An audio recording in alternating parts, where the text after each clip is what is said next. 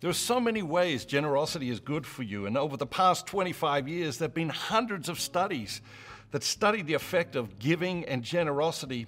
They essentially discovered what we simply knew by intuition or experience. Here are 16 ways generosity is good for you. Generosity improves your physical health, it improves your mood. Generous people live longer, it evokes gratitude and contentment. It enhances our awareness of the meaning and purpose of life. Generous people have better relationships. It makes us happy.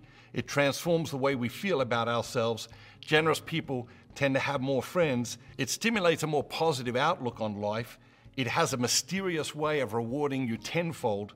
Generosity leads to higher self esteem, greater life satisfaction, better mental health, lower blood pressure, decreased stress, and the list literally goes on and on. So don't just be yourself, be the most generous version of yourself.